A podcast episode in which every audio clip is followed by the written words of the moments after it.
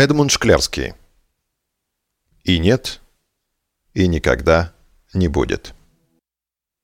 Глава 17. Вторая пирамида.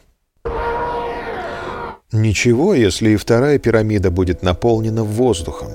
Не беда, что она подсмотрена или украдена, зато ее стены не станут, подобно пылинке, шататься от дуновения ветра или громкого слова. — и, несмотря на мнимую бесполезность и хрупкость конструкции, она не хуже металлического скелета станет опорой в тяжелую минуту.